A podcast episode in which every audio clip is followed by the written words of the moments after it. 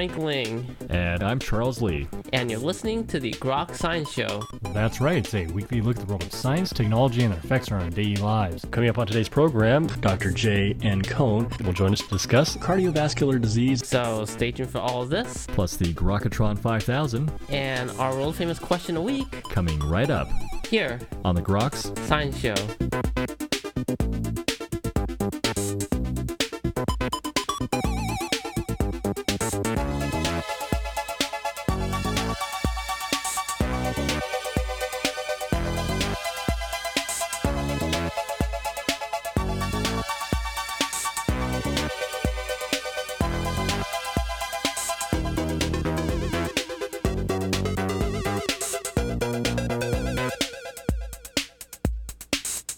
Welcome back to the Groks Science Show. Well, cardiovascular disease is a major issue in the United States, and in the new book Cardiovascular Health, Dr. J. N. Cohn, a renowned cardiologist, describes the biological processes leading to heart and blood vessel disease. He challenges the conventional view that risk factors such as poor diet and lack of exercise are the biggest culprits. The author, Dr. J. Cohn, is a professor of medicine at the University of Minnesota Medical School and director of the Rasmussen Center for Cardiovascular Disease and Prevention. He has penned the new book, Cardiovascular Health How Conventional Wisdom is Failing Us. And uh, Dr. Cohn, I want to thank you very much for joining us today on the Groks Science Show. It's a pleasure to join you, Charles.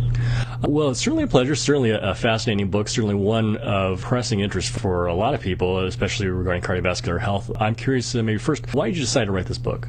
Well, I felt that the public was getting the wrong information about heart disease uh, from most of the media coverage, leading most people to think that diet and exercise is the ma- major cause of heart heart attacks and strokes, and that uh, altering your lifestyle is a major management strategy, and that's just not right. That's that's uh, maybe a little bit true, but it is not the major factor. Most uh, most cardiovascular disease is a result of disease of the blood vessels in the heart, and most of the factors that, that contribute to that are hereditary. So it's it's in your genes, and yes, you may modify it a little bit with uh, overweight and poor diet and lack of exercise, but that modification is just modest. And uh, the important thing is to know if you have inherited the likelihood of getting cardiovascular disease.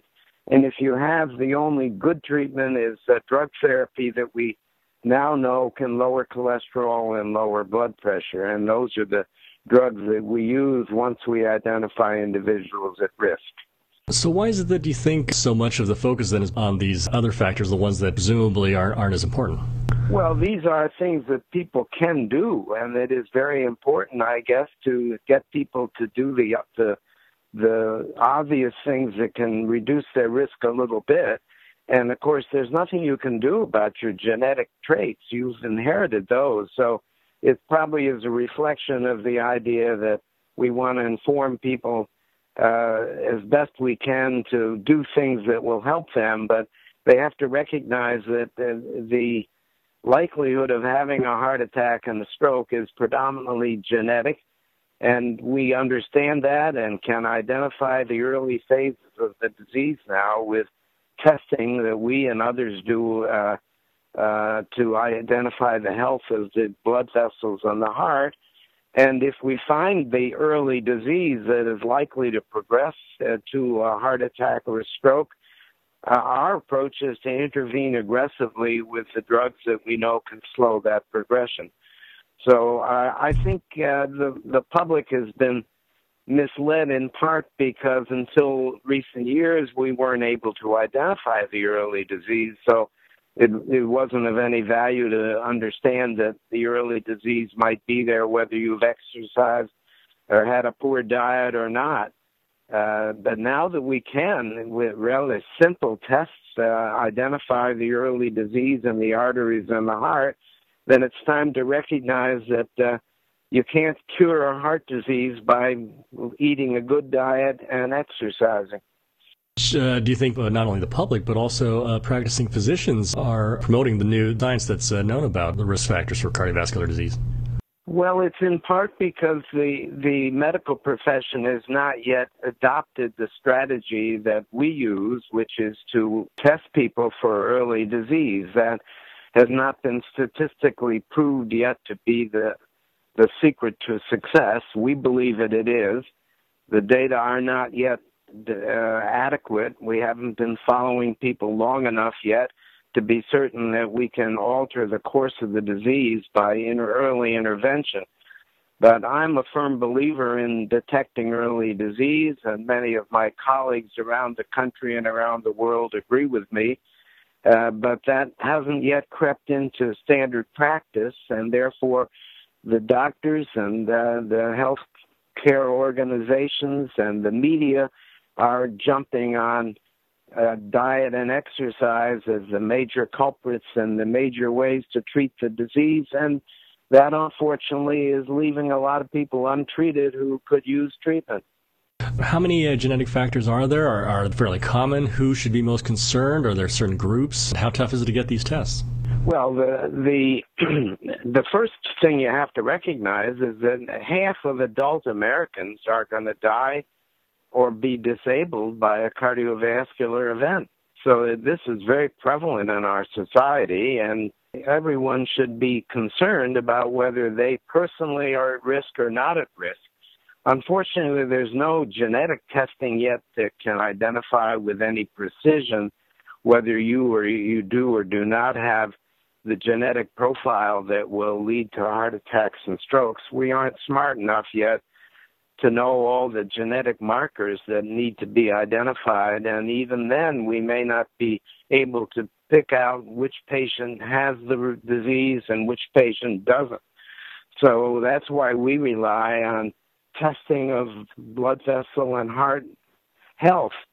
Uh, these are imaging tests, many of them, and involving ultrasound, uh, involving a little exercise and blood pressure response some photographs of the uh, blood vessels so that we can de- detect changes in the wall thickness. Uh, a lot of little tests. Uh, there are 10 altogether that we do at the Rasmussen Center. And these are really ways to identify the health of the cardiovascular system. We don't do, do genetic testing because once we find the disease is present, we know the disease needs to be treated and it's no longer important to identify whether the genetic markers are there or not. So this represents really a new stage of our, our uh, attempt to manage disease by preventing people from getting sick rather than waiting until they get sick and then treating them. As a strategy, then, how, how tough is it to do these tests? Who should be uh, concerned? Do you think everyone should get tested in, in this manner? And uh, where can they go actually? Okay, well, those are all very important questions, and I wish I could tell you you could go to your neighborhood center and get this done. Unfortunately, uh, the testing that we do is not widely done around the country. There are several uh, several programs that have uh, adopted our program and are doing the testing. Uh, most of these tests can be accomplished in any medical center, but they're not done in an efficient way in one room as we do them. Uh, our, our approach is to encourage everyone over the age of 40 to get a testing done to identify early disease if it's present. It's most important in people who have a strong family history of episodes of heart attacks and strokes. If you have such a family history, it's even more important to know whether you have inherited that uh, genetic trait or not.